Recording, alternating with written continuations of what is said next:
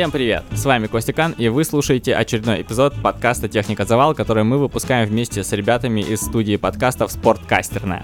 В этот эпизод я позвал своего приятеля Ваню Сибирцева, чтобы поговорить э, с ним о такой штуке, как э, тактика.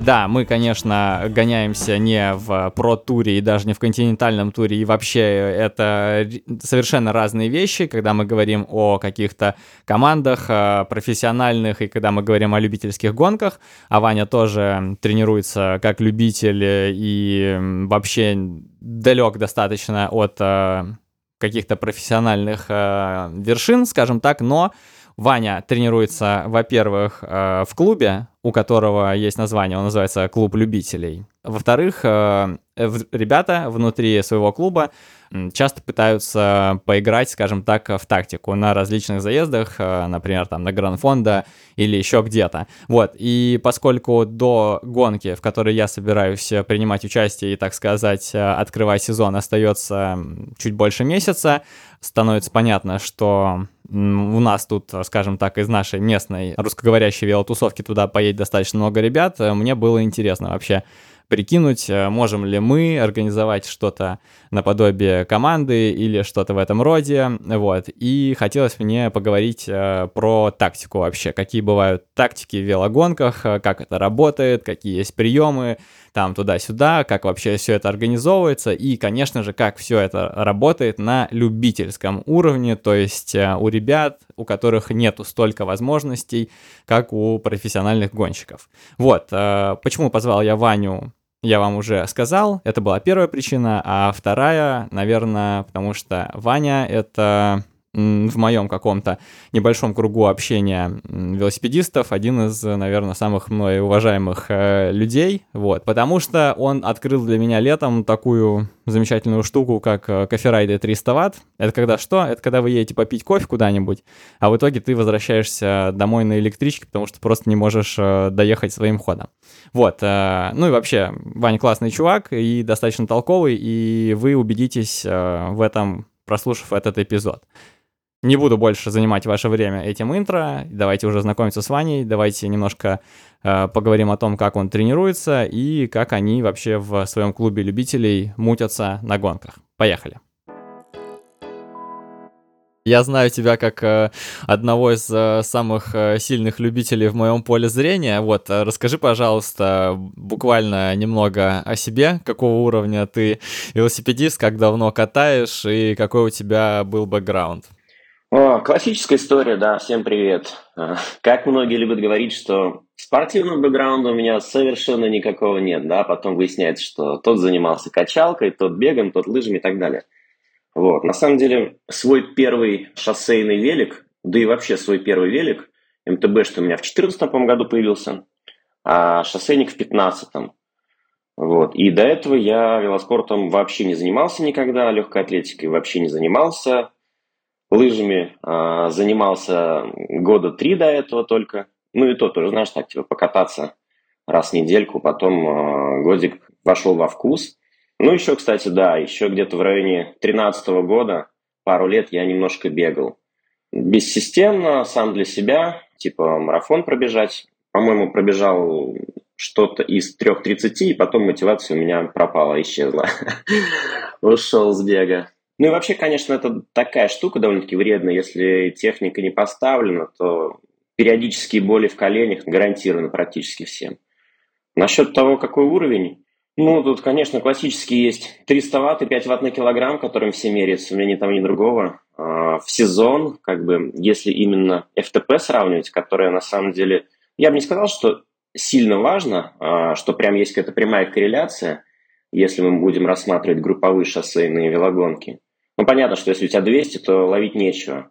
Но если там у тебя 270 или 350, э, плюс-минус, как бы там все равно можно бороться, что первый со вторым может. Меньше, конечно, тактических приемов, вот, но варианты есть. По-моему, у меня FTP было в районе как раз 280, когда я его мерил последний раз. Тоже было, наверное, года два назад. Не думаю, что сильно больше 300. Подожди, ты, да ну, ты гонишь. Не может быть, чтобы у тебя было меньше 300. Да, факт. Это что, у меня тогда вообще было 130, наверное, когда я с вами летом катался, если у тебя меньше 300. Это нереально, это невозможно. Смотри, тут э, все зависит от того, как ты меришь, потому что я, когда мерил, это был э, реальный час э, гонки на, со средним, там, 273, по-моему, получилось. Собственно, это была разделка на, по-моему, 50 километров или 40 километров мы ехали. Вот я ее как бы засек там на час ноль с копейками. Ну да, видимо, 40 ехали. А, ну то есть у тебя вот прям реальный получился самый настоящий FTP-тест. Ну, если мерить вот рампой или 20-минуткой, то, может быть, там будут цифры 300, но не, не больше, это точно. Но я такой тест не, не, намерял, не намерял еще. Получается, ты на шоссейнике катаешь уже 7, 7 лет уже, получается. А, да, как обычно, там первый сезон 2 это было бессистемно, Тогда еще гоночки в Марьино были разделки. Там я первый раз себя попробовал. Ужаснулся, понял, насколько я слаб. Вот. И планомерно вот, пять лет уже потихонечку движусь к цели быть не таким слабым. Но, опять же, не сильно напрягаясь, как там народ по, не знаю, сколько они, по 15 часов, по 20 часов в неделю тренируются. Я себе такое не могу позволить. То есть э, 10 часов это в сезон край в неделю – а так и 6, 7, 8 бывает. Ты тренируешься с тренером? Нет, я тренируюсь не с тренером. У нас, а, ну, в принципе, наверное, есть тренирующие люди, вот, но как-то, ну, тот же самый, например, Алексей Щебелин, широко известный. Но как-то вот у меня не, не сложилось в свое время, поэтому базовые знания по физиологии там или макро-микроциклам тренировочным, они у меня присутствует, потому что я литературу почитал соответствующую, вот, и я свой тренировочный процесс сам выстраиваю. Скорее всего, это, конечно, не так эффективно, как с тренером, вот, э, но, с другой стороны, лучше обратная связь от организма, я могу в моменте переделать, ну, то есть, как бы, если тренер тебе написал программу, ты лупишь по программе, а если у тебя вот в моменте тренировки ты чувствуешь, что нет, что-то вот это у тебя сегодня не заходит, ты можешь прям на лету все переделать и переписать себе свою программу. В этом есть определенный плюс. Ага, э, смотри, я хочу тебя спросить э, в двух словах про твою подготовку, как она строится, но для начала, наверное, будет э, правильно спросить э, про твою специализацию, да, то есть, условно, ты считаешь себя, я не знаю, там, раздельщиком, не раздельщиком, как э, правильно охарактеризовать э, твою, скажем так, твой профиль велогонщика? А, слушай, ну классически как бы всего три. Это спринтер, раздельщик и те, кто ничего не умеет. Они же... Они же... Ну, генеральщики, на самом деле, а, большинство из них хорошие раздельщики. Нет, а, они роллеры называются или универсальные э, гонщики. Это, собственно, те, кто и разделку не очень хорошо едет, э, и не прирожденный спринтер. Так что Сейчас я вот последний год э, немножко поменял свои тренировки и э, чуть-чуть в сторону э, силовых возможностей сделал на них акцент, вот, то есть ближе к спринтеру, а по факту это ближе к э, панчеру. Ну, то есть, грубо говоря, это минута-полторы ускорения, что, в принципе, для финиша нужно. Чистые спринтеры там, конечно, это если нет генетической предрасположенности, то очень сложно из себя сделать спринтер, потому что там биохимия, она очень сильно важна. Я, наверное, в разделочных своих показателях, они, в принципе, у меня были неплохие, не супер, не идеальные, ну, скажем так, хорошие. Возможно, у меня от них немножко ухудшилось, скорее всего, отнялось. Вот. Зато силовые показатели прилично возросли за последний сезон, потому что, как это ни странно, но теория работает. Если ты хочешь финишировать, то тебе нужно ходить э, в качалку, заниматься с железом. И, иначе чистым великом у тебя финиша не достичь. Ну или я уж не знаю, там надо по сколько часов, по 40 тренироваться, какие-то специализированные упражнения делать. Но это все неэффективно. Гораздо проще походить в качалку. Вот. Я полгода походил в качалку, в принципе, чувствую какой-то прирост. Жду, пока у меня шоссейник выкатится, чтобы это на мощемере проверить. А, давай э, обозначим э, еще раз э, для тех, кто впервые слышит это слово, панчеры. Ну, то есть панчеры — это люди, которые... Я не знаю, это Петр Саган. Вот я думаю, что все знают Петра Сагана. То есть это люди с нелегкие. да, это люди, которые могут держать высокую мощность, а, именно абсолютную, то есть здесь идет, идет речь об абсолютных ваттах, а не ватт на килограммах, поэтому эти люди, они не легкие. А, это, ну как, это хорошие финишеры, не паркетные спринтеры, это финишер из э, какой-то большой пачки, финишер без развоза или финишер в какой-то пригорок. То есть не классические спринтеры типа Акермана, а вот ну, а Петер Саган. Давай э, еще пару вопросов э, тебя спрошу по твоей подготовке. Э, вот если ты готовишься, ну если Смотри, а можно сказать, что панчер это тот, кто делает длинный финиш, или все равно это считается по меркам велоспорта достаточно коротким финишем? Ну, длинный финиш это что такое? Длинный финиш это только финиш из отрыва, когда ты в нем один. Я просто с бегом типа пытался сравнить. Ну, давай еще так рассматривать, что мы сейчас говорим про любительский велоспорт, а не про профессиональный. Да, конечно. И как бы ты даже 200 метров-то с трудом проедешь, если один на максимальной мощности. Поэтому применимо к нам, ну, это, да, речь идет 200-300 метров, такие вот финиши.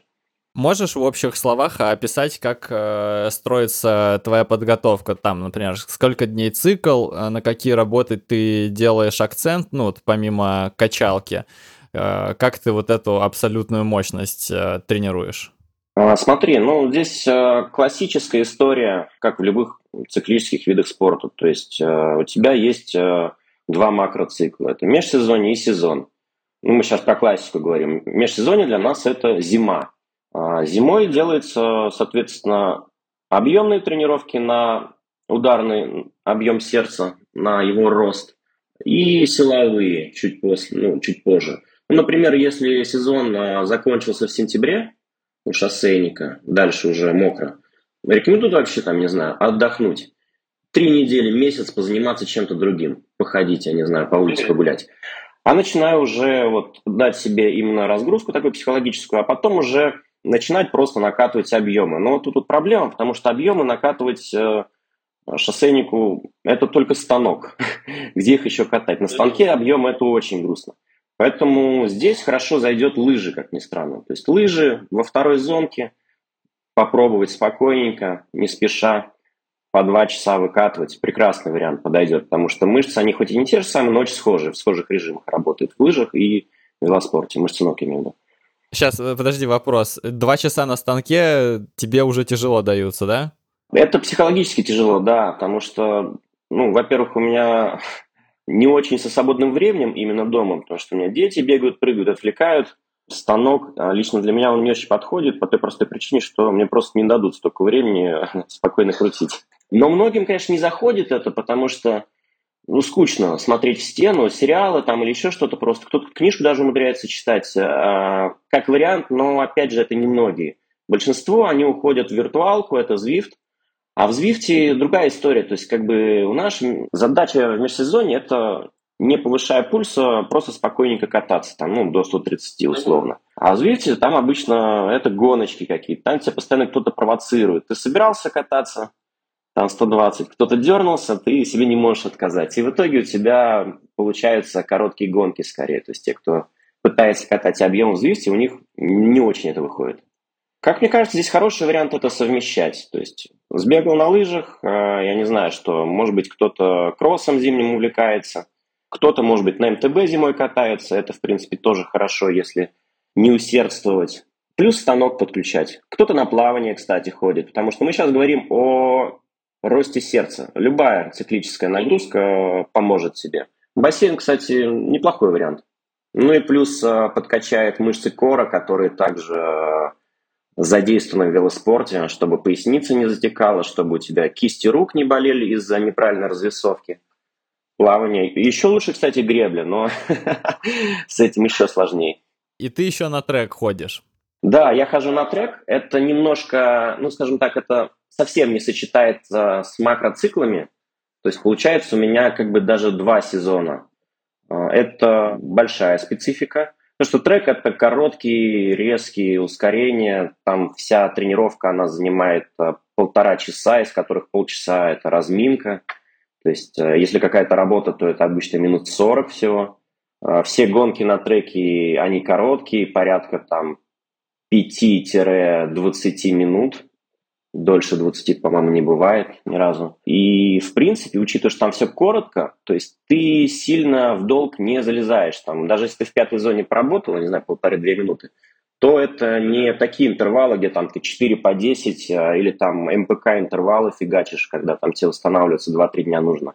Но, естественно, это не так эффективно, как если бы я классическое межсезонье отдыхал, а, ударный объем наращивал. Вот сейчас я, например, объемные тренировки не делаю, потому что мне просто некогда их делать. Хотя хотелось бы, конечно, но придется весной. Вот сейчас э, снег растает. Первый месяц э, после выхода из зимней спячки ничего не делаем, кроме как э, катаемся объемом по улице. Потом начнем э, потихоньку включать темповые интервалы до уровня порога анаэробного обмена. Коротенький, не знаю, начнем там, может, минут 5 потихоньку выводя их на длинные, к, уже к сезону, когда будут длинные гонки с потенциальными отъездами, работой в них. Вот. Ну, то есть, как бы сейчас, смотри, э, сначала отдых, потом э, объемы, потом силовые тренировки, либо в зале, либо, я не знаю, там это на велике тоже можно делать, э, если у тебя станок, смарт-станок. В третьей зонке они выполняются. Потом, опять же, объемы небольшие уже на улице, потом короткие темповые интервалы, потом более длинные темповые интервалы, а потом уже идет всякая жесть, типа МПК, что-то, работа короткий на креатин-фосфат. Это уже, ну и плюс сами гонки, они тоже заходят как э, прекрасная тренировка. Это все уже в июне начнется. А как ты строишь вообще свой сезон? Ну, ты вот садишься там весной, смотришь э, календарь и думаешь, э, где ты поедешь, и как ты пытаешься уже за достаточно, ну, за несколько месяцев э, построить свой план, чтобы было примерное представление, что да как там на эту гонку я приезжаю там пробить форму чуть-чуть, сюда я прям целенаправленно готовлюсь, там разгружаюсь под нее, все такое. Ну, смотри, да, вот как бы Многие тренеры любителям говорят, что ты не сможешь ехать все в сезоне, поэтому выбери одну или две гонки в сезоне. То есть за полгода нужно подготовиться, если хочешь хорошо подготовиться, к одной или к двум гонкам. А, к большему ты, к сожалению, учитывая наши возможности временные по восстановлению, по фарме и так далее, это нереально. Поэтому как бы да, я для себя выбираю как основную гонку. Обычно это один из этапов а, Гранд-фонда всегда. Либо там в Рузе, либо в Туле, либо в Петербурге. А, ну и учитывая на самом деле, что этапы, они разнесены, обычно я выбираю все-таки даже две гонки. То есть это где-то в июне и где-то в конце сезона, в районе там сентября. В принципе, между этими гонками там два месяца точно проходит, а вполне можно восстановиться и заново подготовиться. Поэтому, да, выбираю одну-две гонки. Обычно это этапы гранд-фонда. Подвожусь к ним соответственно. Ну, то есть, э, всякую силовую работу там заканчиваю делать, наверное, за месяц до. Длинные интервалы заканчиваю делать также за месяц до. И вот э, 2-3 недели – это короткие интервалы, которые на самом деле они либо классически на МПК, ну там где по 3 минутки едем, по 5 минут, 2 э, минуты или минуту на максимум там ты едешь. То есть такие куски, которые тебе позволят э, выжить в протяжках и подводят тебя к финишу. А последнюю неделю до, до гонки, собственно, просто отдых, катаешься и буквально там 2-3 коротких ускорения на 10-15 секунд, и ты свежий, э, нервная система готова к бою, вот про сам бой. Ну, на самом деле, я больше всего хотел э, поговорить э, про клуб любителей и про то, что, получается, ну, я не раз говорил, что велоспорт по сравнению с бегом это гораздо более интересный с точки зрения тактики вид спорта. Вот, и мы сейчас, конечно, отрезаем все профессиональные гонки, где там э, над тактикой работает целая команда. Мы сейчас, э, вот, мне хочется поговорить о том, как это устроено на любительском уровне. Во-первых, расскажи, пожалуйста, пожалуйста, про ваш клуб, э, потому что это, наверное, один из немногих э, известных мне таких, э, скажем так, серьезных любительских клубов, которые выезжают прям командой на гонку, и что самое, наверное, интересное для меня то, что вы реально что-то делаете как команда. Расскажи, пожалуйста, какого уровня у вас ребята, как вообще ваш клуб организовался, а дальше как-нибудь перекинемся на сами гонки. Историческая справка, да, клуб любителей у нас э, спонтанно организовался на одной из приморских соток от э, Тима Вала. По-моему, на второй они еще тогда по трассе в Приморск проходили, где был финиш у Кирхи. 14 наверное, может быть, нет, э, наверное, 15 год, где-то так, да, 15 год. Тогда наш первый капитан Федя Малышев просто подошел к двум ребятам, которые классно ехали с ним рядом и сказал, давайте ездить вместе. Тогда первая тройка, она как раз и образовалась, э, придумали название «Клуб любителей». Очень часто спрашивают «Клуб любителей чего?» Это стандартный вопрос. Есть два ответа, э, неформальный и правильный. Вообще, как бы, клуб любителей... Мы любим вас. Что вы любите? Мы любим вас, мы всегда отвечаем. Любим того, кто спрашивает, любим людей. Да, клуб любителей людей. Сколько сейчас у вас человек вообще в клубе? Сейчас непонятно, потому что, как и у всех, у нас есть сейчас члены команды, которые находятся в вынужденной иммиграции. По-моему, у нас было максимум 12 человек в самые хорошие наши времена. Сейчас у нас э, из действующих участников, которые могут в Петербурге приехать на гонки, осталось, наверное, человек 7-8. Какого это уровня райдеры? Есть один неплохой раздельщик, ты его знаешь, это наш капитан Антон Шеленинов.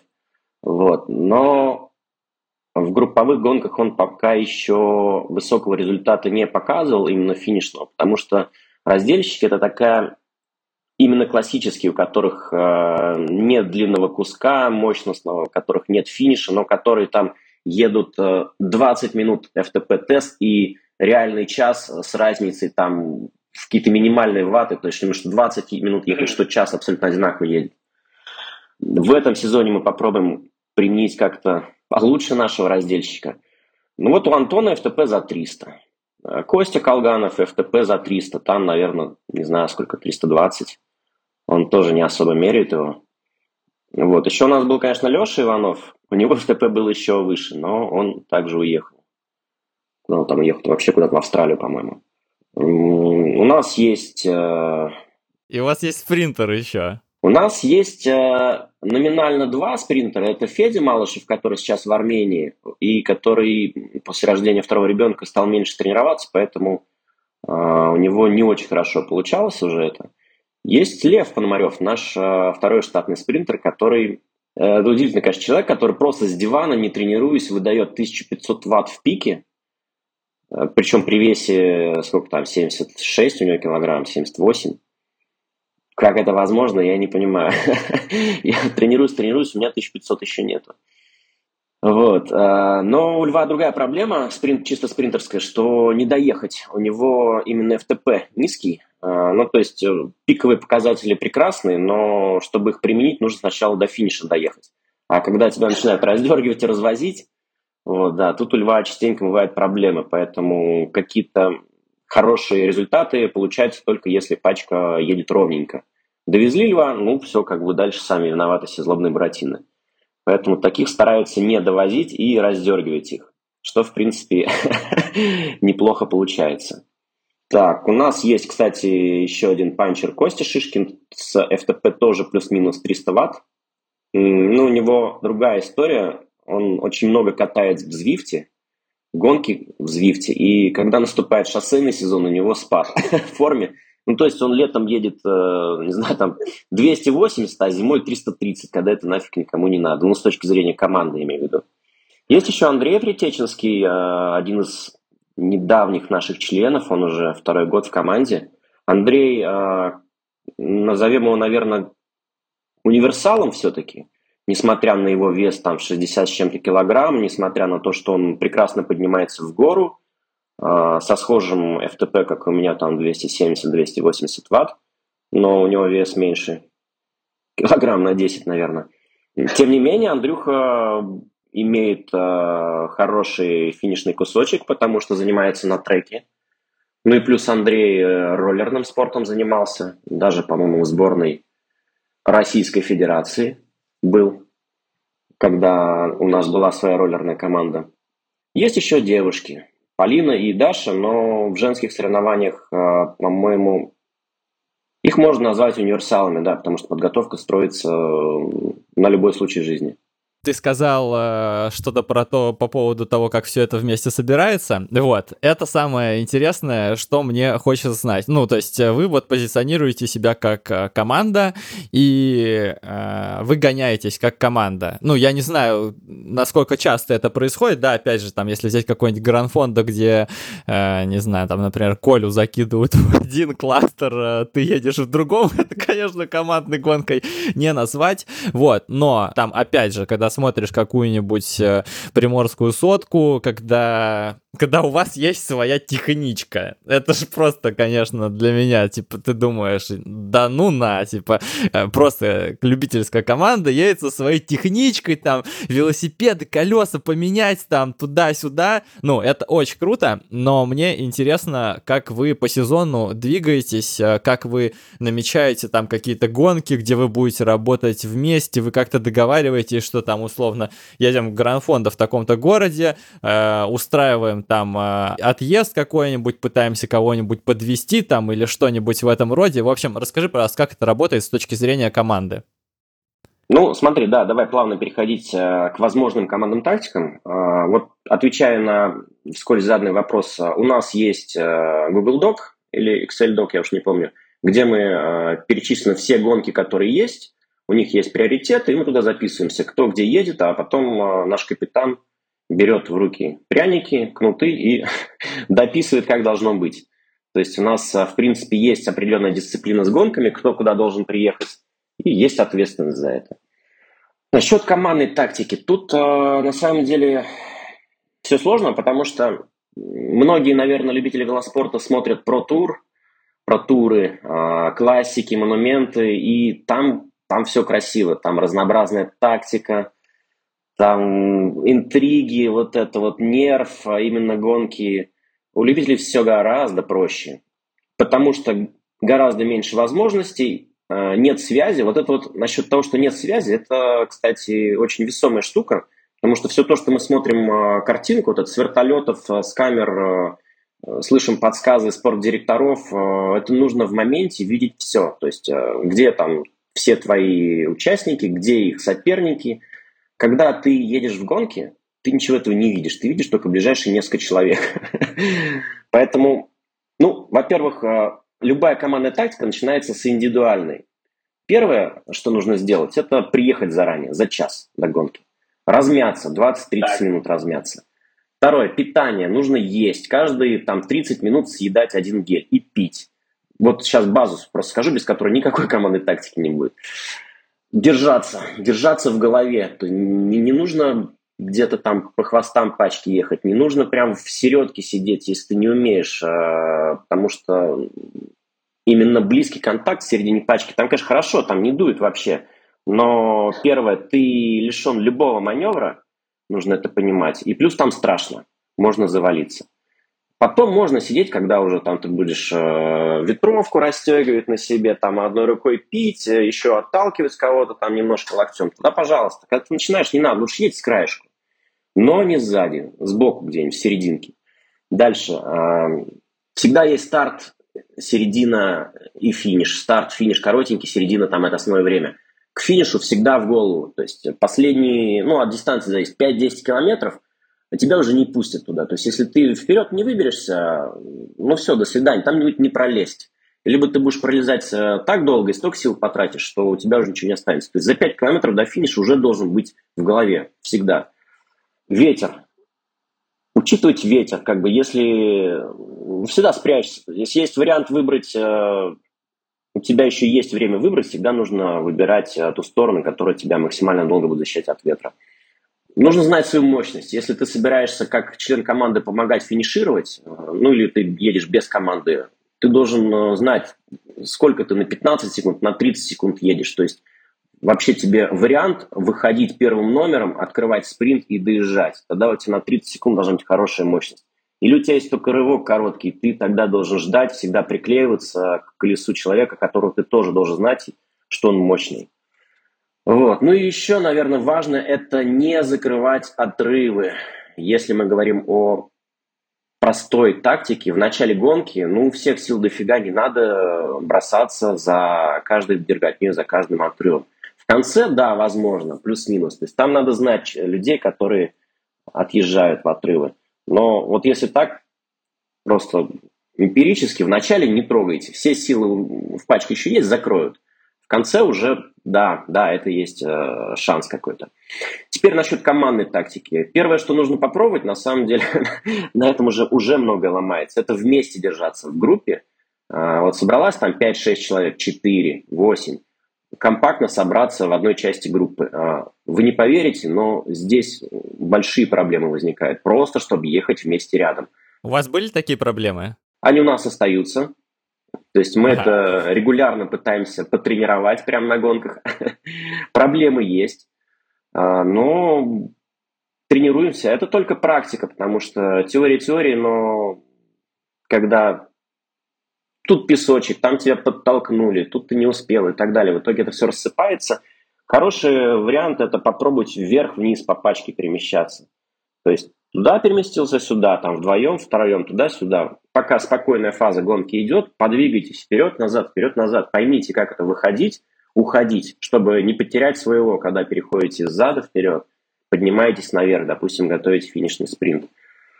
Держаться вместе, подвигаться в пачке. Дальше, а, наверное, одна из единственных тактик, которая хорошо работает а, на победу а, командная в любительских уровнях, в гонках любительского уровня – это последовательные отрывы атаки, как я их называю. Такую тактику применяет частенько фаворит на выборских гонках. А в чем ее суть? Как бы просто пуляет 2-3 человека резкое ускорение, а, сколько-то едут, не, знаю, сколько-то минут, пачка их добирает, из этой пачки еще 2-3 человека этой команды сразу же момент. То есть те, кто догоняли, они уже устали, хоп, из-под них еще вылетают. И их тоже еще нужно догонять. И обычно трех рывков бывает достаточно для любительской пачки, потому что здесь э, основное отличие кроется от про-пачек. Мотивации нет. Это не команда, это просто набор людей. Вот человек упахался, добирает отрыв, а за вторым никто не поехал. Он думает, блин, я что, опять вас повезу, что ли? Вы вон добираете, я для вас пахал, а вы ничего не хотите. И на этом всегда заканчивается пачка, она практически никогда не хватает на несколько рывков, а нет никакой слаженной работы. Исходя из этого, можно строить тактику отъезда. Там хоть у тебя сзади 100 человек сидит, едут из них только 3. Если вы втроем уехали, 3 на 3, пожалуйста. Как бы неизвестно, догонит вас или не догонит. А, вот. вот это последовательные отрывы, классная рабочая тема, с этим вообще ничего нельзя сделать, а, но для этого нужно 8, 9, 10 человек иметь. Вопрос. Э, это то, что получилось у вас реализовать э, на Гранфонда в Питере? Э, смотри, ты про группу А или про группу Б? Про группу А. Ты же в группе А там ехал? Я ехал с Костей Колгановым в группе А. Вот.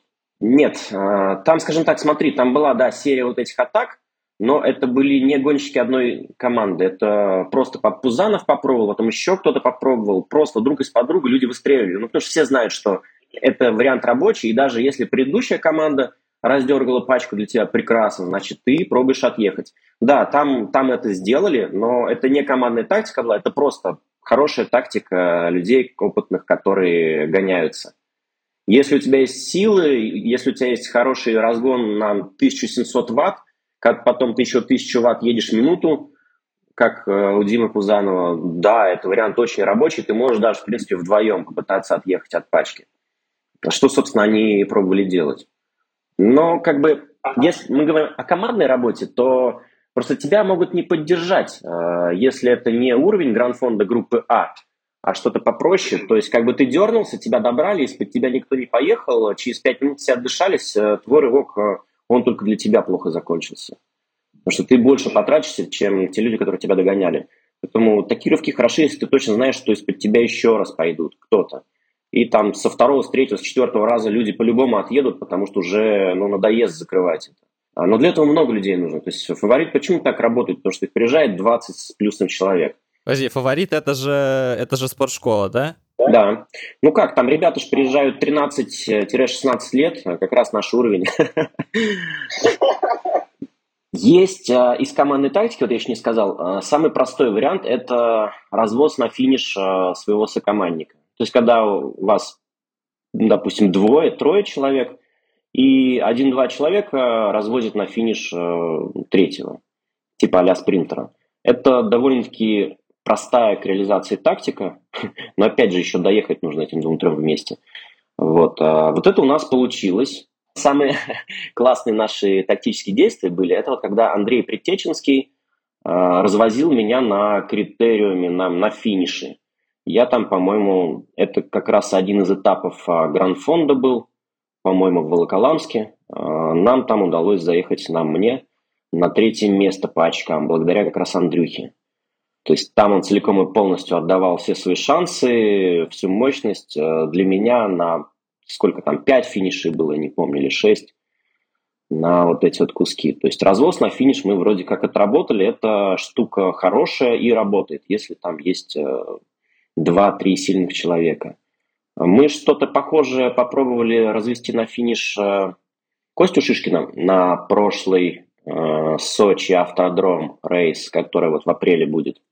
Но у нас не получилось тактически, потому что там уехал отрыв, на который мы не среагировали, там, по 5-6 человек поехало, и люди поехали сильные, вовремя мы его не закрыли, и потом уже было не, не поверили, что они уедут, и зря. Так что развоз Кости Шишкина на финиш у нас не получился из командных именно в прошлом сезоне. А, ну мы попробовали один разок э, на Гранд-фонда Петербург как раз вот эту атаку, то есть раздергать группу. Правда, двойками, двумя двойками, и потом отправить в отъезд э, одного-двух человек, потому что у нас там человек 6 или 7 было на гонке. Это у нас тоже не получилось, э, потому что пачка ехала хорошо бодро, и мы неправильно выбрали места, где будем отъезжать на прямой продуваемый, вместо того, чтобы где-то там забиться в поворотах, переулках. У нас не получился отъезд. Да, как раз вот с этими срывками Зато теперь мы знаем, что так не надо делать. Еще вариант у нас, кстати, неплохой был. По-моему, да, в прошлом году это на серии э, гонок тура Выборга, где как раз фаворит приезжает. Там в отрыв уехали после разворота э, спортшкольник, э, я уехал. Мы вдвоем долго ехали, потом к нам переложился Костя Колганов. И вот так мы втроем э, от пачки и уехали. Вот. Здесь как раз применил еще одну из тактических хитростей командных Андрей Притеченский встал в голове группы и стал табанить, то есть э, сбрасывать сознательно скорость. Ага, то есть это когда часть, э, ну, кто-то едет в отрыв, а другая часть остается и всячески сдерживает, да, эти атаки. Да, да. Тут надо очень грамотно сдерживать, то есть если ты будешь демонстративно ехать 30 км/ч, понятно, что тебя объедут и поедут. Поэтому это очень, э, на самом деле, непростая история. Ты должен понимать, какую скорость выбрать, там, 36-40, ну, 40, да, ну, приходится 40 иногда ехать. Вот. То есть это не должно быть медленно, а, но э, ты должен точно знать, что это менее быстро, чем твои люди в отрыве. Не знаю, по мощности можно смотреть. То есть, там, ты знаешь, что человек там спереди поедет 270, они сменами поедут, или по 300 ватт смены. Значит, ты поедешь 250-260, это будет достаточно быстро, и никто из-под тебя не поедет. Там все спасибо скажут, что ты везешь их. Вот. А вот как раз тогда Андрей э, затормозил пачку. Костя Колганов у нас проиграл финишный спринт спортшкольнику. А я, по-моему, километров за 7 до финиша отвалился от них и доехал просто третьим. Но это тактически хорошие были действия, э, наши ком- именно командные. В данном случае от Андрея. Вы договариваетесь, э, что будете делать на гонке прямо перед стартом, или у вас есть э, уже заранее какое-то понимание? То есть понятно, что там погода та же самая влияет на то, что вы будете делать. Слушай, здесь как бы, конечно, нужно заранее договариваться. Не, не перед гонкой уже, когда там... Но кроме, конечно, истории, если кто-то не приехал. А, на ту же самую Ластраду а, у нас, да, была тактика, мы собрались а, заранее в кафе, там за день до гонки или за два, я уж не помню. Взяли бумажку, ручку, чертили, планировали. Не получилось это одно, но у нас была тактика. Она не сработала, да. На, по-моему, на один из туров Выборга у нас там была тактика, когда мы собирались раздельщика, двух раздельщиков там последовательно отправлять вперед – Там, по-моему, тоже не очень сработало, вот, но у нас тоже была тактика. На Гранд-фонда, по-моему, у нас там слишком мало было. Короче, тактика, она имеет смысл, если вас много, то есть там больше 4. А если там приехал 2-3 человека на гонку, там тактика очень простая, она, ее даже проговаривать не нужно. Сидим все в головке до последнего и пробуем э, на финише вывести, те, кто выживет. Какая-то другая, более изысканная тактика, она имеет смысл, если там от пяти человек хотя бы набралось. Такое бывает уже не всегда, учитывая, что у нас всего 8 активных осталось. Кто-то болеет, э, кто-то не смог, дождь и так далее. Ну и опять же, наверное, на тактику влияет э, ну, знание своих соперников, и когда вы едете на любительской гонке куда-то, то ты вообще не понимаешь, да, против кого ты гонишь. Ну так, чуть примерно, но никак, конечно, у профиков, и ты тоже так бьешь по воробьям, наверное, вслепую частично. Как, смотри, когда, ну, то есть не только здесь а именно соперники решают, а рельеф важен. То есть, что это за гонка? Та же самая, например, гонка в Туле, а, этапа Гранд-фонда, где там чуть ли не километр, по-моему, набор на 100 километров. Там три круга и по 300 метров такие там торчки. Там вообще плоскостей, плоскоча нет. Там холмы и, и такие тягуны на, не знаю, там 2 километра с градиентами 3-4. Там, ну, все понятно, что там как бы тактика – это надо пробовать э, отобраться в отрыв. Либо это сидеть до последнего и там финиш в гору. То есть это панчерский финиш э, с раската на такую горочку там метров, не знаю, 200 вверх э, с подъемом метров на 2, на 15, наверное. Другой пример – это плоская трасса Сочи-автодрома. Как раз вот мы в апреле собираемся открывать сезон первой гоночкой. Там набор 5 метров, по-моему, на эти 5 ну километров. Да, там просто стол. Угу. Там вариант выиграть только два. Это если финиш с развоза из группы или если ты финиш из, из отрыва. Вот. Соответственно, учитывая, что вроде Костя Шишкин у нас э, сейчас в хорошей форме, мы, наверное, попробуем, да, в принципе, я в неплохой, мы попробуем э, держаться в голове и прыгнуть в один из отрывов. Потому что нужно еще понимать, э, вот ребята, которые будут слушать, что всем хочется, конечно, в отрыв, но в отрыв нужно ехать, если ты понимаешь, что ты вообще в нем можешь ехать. То есть, если у тебя мощности не хватает сидеть в этом отрыве, тебя оттуда сбросят моментально. Есть приемы для тех, кто думает, что «О, я сел в отрыв, сейчас меня довезут». Нет, тебя не довезут, тебя оттуда сбросят. Если ты не будешь работать в отрыве, тебя оттуда сбросят. И ты просто потратишься, садясь в этот отрыв и терпя там. У тебя ничего не выйдет. Поэтому как бы те, кто идет в отрыв, они должны понимать а, свои характеристики. Потому что ребята, которые там катают, это все 300 плюс всегда. Нет людей меньше 300 ватт в отрыве, поэтому у тебя либо восстановление какое-то очень хорошее должно быть, либо в тебе там тоже должны быть эти 330-350 ватт. Но, но если в тебе там 240, то не надо идти в отрыв, лучше придумай себе другую тактику не знаю, лучше выиграй спринт из пачки, не знаю, вторым будь из пачки, чем ты насосешься в этом отрыве и приедешь в хвосте группы. Попробуем э, делегировать э, Костю и меня. Если не получится, тогда и отрыв уедет, тогда попробуем как раз вот нашего раздельщика заставить добрать их. В принципе, сейчас Антон на хороших таких показателях находится. И там не так много команд участвуют, которые могут выстроиться и добрать. Там, ну вот э, как они, э, с морским побережьем, черноморцы, кстати. С Черным морем, вот и мы, наверное, и особо все, больше команд туда как-то в Сочи не приезжает на открытие. А вообще в России, ну вот, э, с кем вы можете конкурировать или с кем вы конкурируете? То есть сколько есть каких-то вот, клубов, способных э, выставлять вот прям команды, поиграть в командную тактику на каком-то достаточно высоком любительском уровне? Я, да, вопрос понял. Здесь история очень интересная, что наш клуб – это не коммерческий проект. А, и на самом деле аналогов я не знаю, если честно. Потому что все а, на слуху, которые находятся типа HBFS, RCA, Legion, там Impulse. А, ну окей, Desperados, возможно, они похожи на нас, да. А, вот эти все первые, которых я перечислил, которые ездят на любые соревнования – это, конечно, другой уровень. Это не то, что на порядок, это на, на два порядка минимум другая организация. Там тренеры, там технички, там э, какое-то оборудование с заводов они получают э, с какими-то скидками, э, могут позволить себе вывозить людей, какие-то устраивать плюшки. У нас как бы другая история. То есть каждый логистикой занимается сам, технички мы свои готовим сами, все оборудование, обслуживание и так далее, без всяких сервисов мы тоже сами все производим. Ну, не совсем корректно. Понятно, что у нас меньше возможностей. Те же самые RC, они могут просто позвать человека, дать ему денег, сказать, катай за нас. И он будет за них катать. Потому что ему там за какую-то за рекламу, за, за в соцсетях или за то, что он надел майку, просто будут э, финансы какие-то, или, я не знаю, или оборудование давать. Ребята, на самом деле, вот Desperados, э, я насколько знаю, по-моему, у них тоже нет никакой коммерческой составляющей.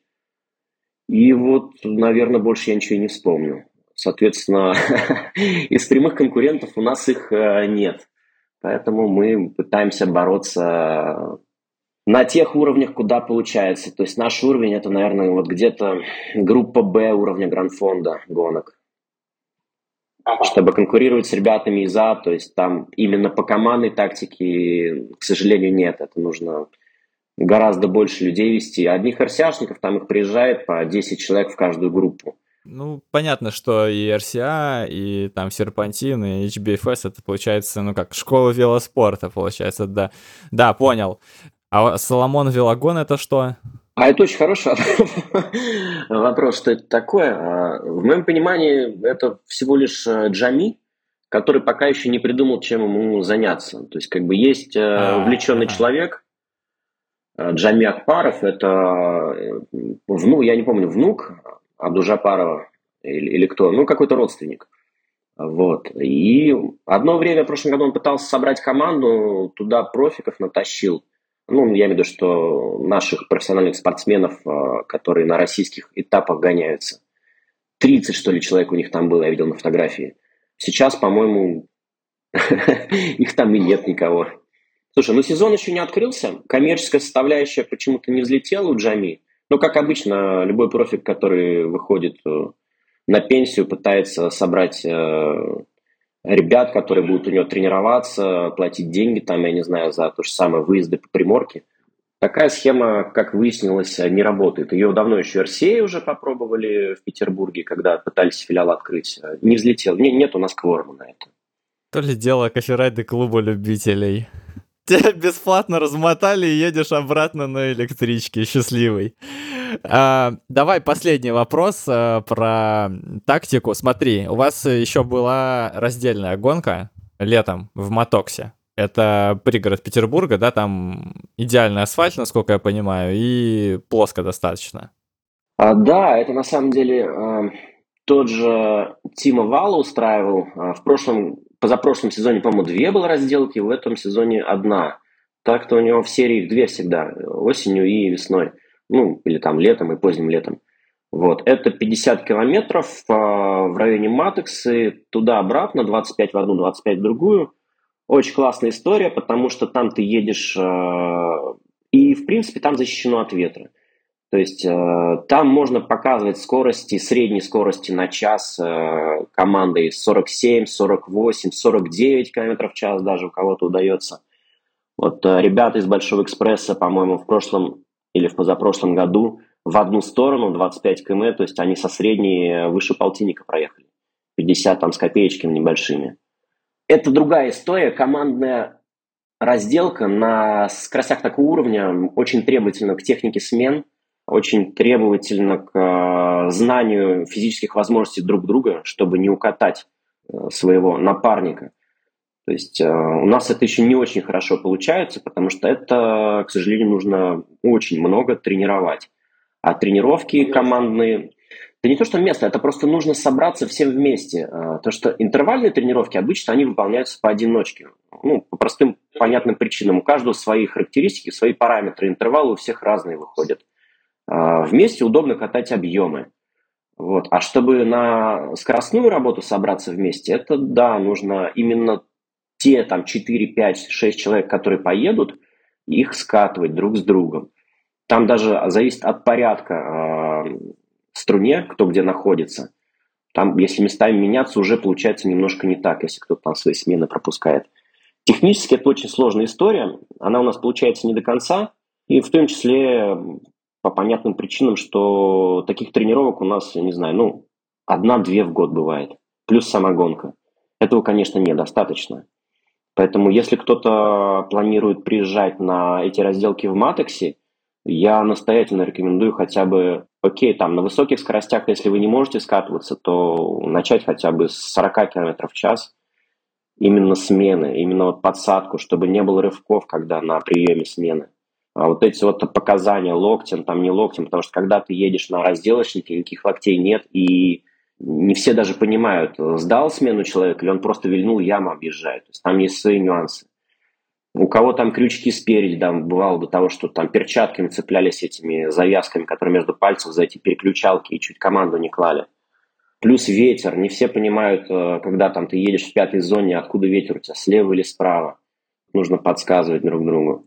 Опять же, нужно раскладываться по длине смен, выяснять, сколько там, 20 секунд ехать или 40 секунд, сколько ты вообще можешь ехать. Что никто не едет минутные смены, ну, в начале, по крайней мере. Это все только на опыте э, нарабатывается. И, к сожалению, это зависит от текущих кондиций. То есть сколько ты поедешь, 40 секунд или 20, это еще неизвестно. Если ты в прошлом сезоне ехал 40, то не факт, совсем не факт. Да, можешь вот прям э, на примере рассказать, на примере Матексы, как э, вы выбирали порядок, ваше построение, кто сколько поедет и почему так было? Я не поеду за Колганом, все говорили. Смотри, есть классическая история расстановка по росту. То есть при прочих равных, если у всех плюс-минус одинаковые кондиции, строимся по росту. Меньше, побольше, побольше, побольше и так далее. Меньше, побольше, побольше. Почему так? Ну, так на самом деле хороший вопрос. Это с точки зрения аэродинамики связано.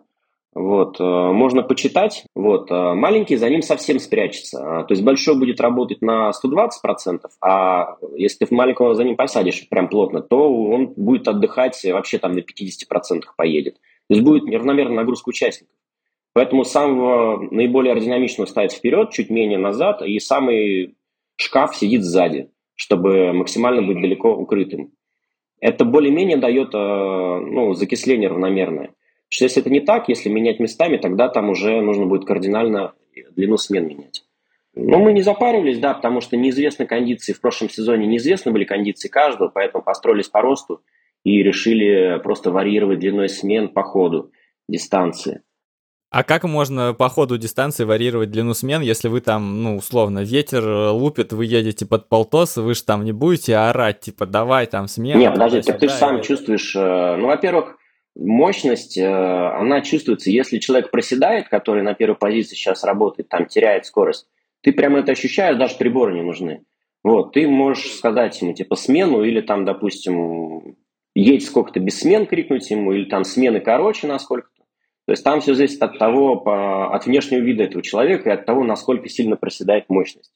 Если человек еще вменяем, то он сам, допустим, сокращает себе длину смены с 30 секунд до 20, например. Он чувствует, что вот, что-то пульс высокий, значит, пора мне немножко сбавить обороты. Мы стандартно распределяли, то есть э, туда едем, делаем одинаковые смены, по-моему, 20-30 секунд. Ну, то есть там в зависимости от э, конкретных э, рельефных условий. 20-30 мы работали, потом уже после разворота, когда чувствовал закисление, там кто-то работал дольше, там 40 секунд, потом в конце, по-моему, Костя Колганов вообще по минуте уже крутил. Но меньше 20 смены секунд брать не имеет, то есть лучше так пропустить, потому что ты будешь дольше садиться. Ты вышел, тебя задуло и садиться еще долго.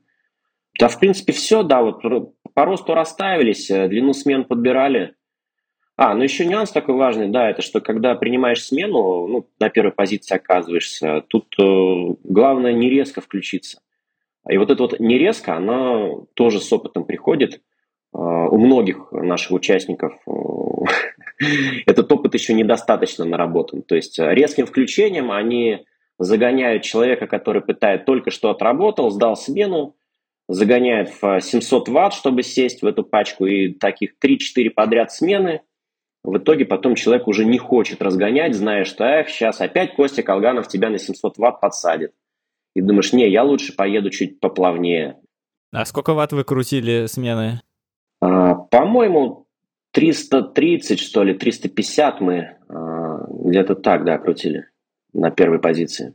Получается, в общем, это капец, какая ювелирная работенка. Но там, видишь, опять зависит от того, кто. То есть а, зависит еще очень сильно от твоей посадки. На таких скоростях, в районе полтинника, там э, разница в мощности может отличаться, не знаю, ватт на 80 э, от твоей посадки. Поэтому, если, допустим, я там 330 крутил, то у кого-то, не знаю, вторым колесом иногда даже Антоха говорил, что у него 400 получалось. Поэтому, может быть, я свою мощность смотрел, может быть, у Антона, который повыше, он и ватт по 400 работал свои смены. Классно, спасибо, что рассказал. Получилось даже побольше, чем я ожидал, но, тем не менее, очень много всяких интересных моментов. Вот, я надеюсь, то, что мы спалили вашу контору насчет Сочи Автодром не сильно вам помешает. Но если кто-то его знает, то все равно не сможет э, поддержать вашу атаку. Вот, спасибо большое еще раз, Ваня, за такой интересный рассказ. А, всегда, пожалуйста, обращайся еще. Ждем ребят в нашей коферайдовской каталки. Ну, сейчас выйдем, но тут, потому что с такой погодой пока непонятно даже, когда открывать. Пообщаемся, покатаемся. А, да, общение там, конечно, короткое обычно на этих коферайдах, но очень интересное. Вот, спасибо, Ваня.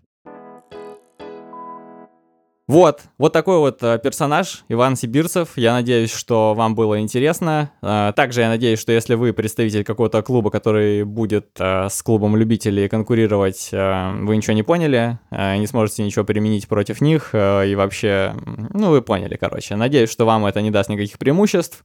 Но мы всегда за фейерплей. Так что давайте, ребята, даже несмотря на то, что я буду болеть определенно только за этих сердечников, вам тоже удачи.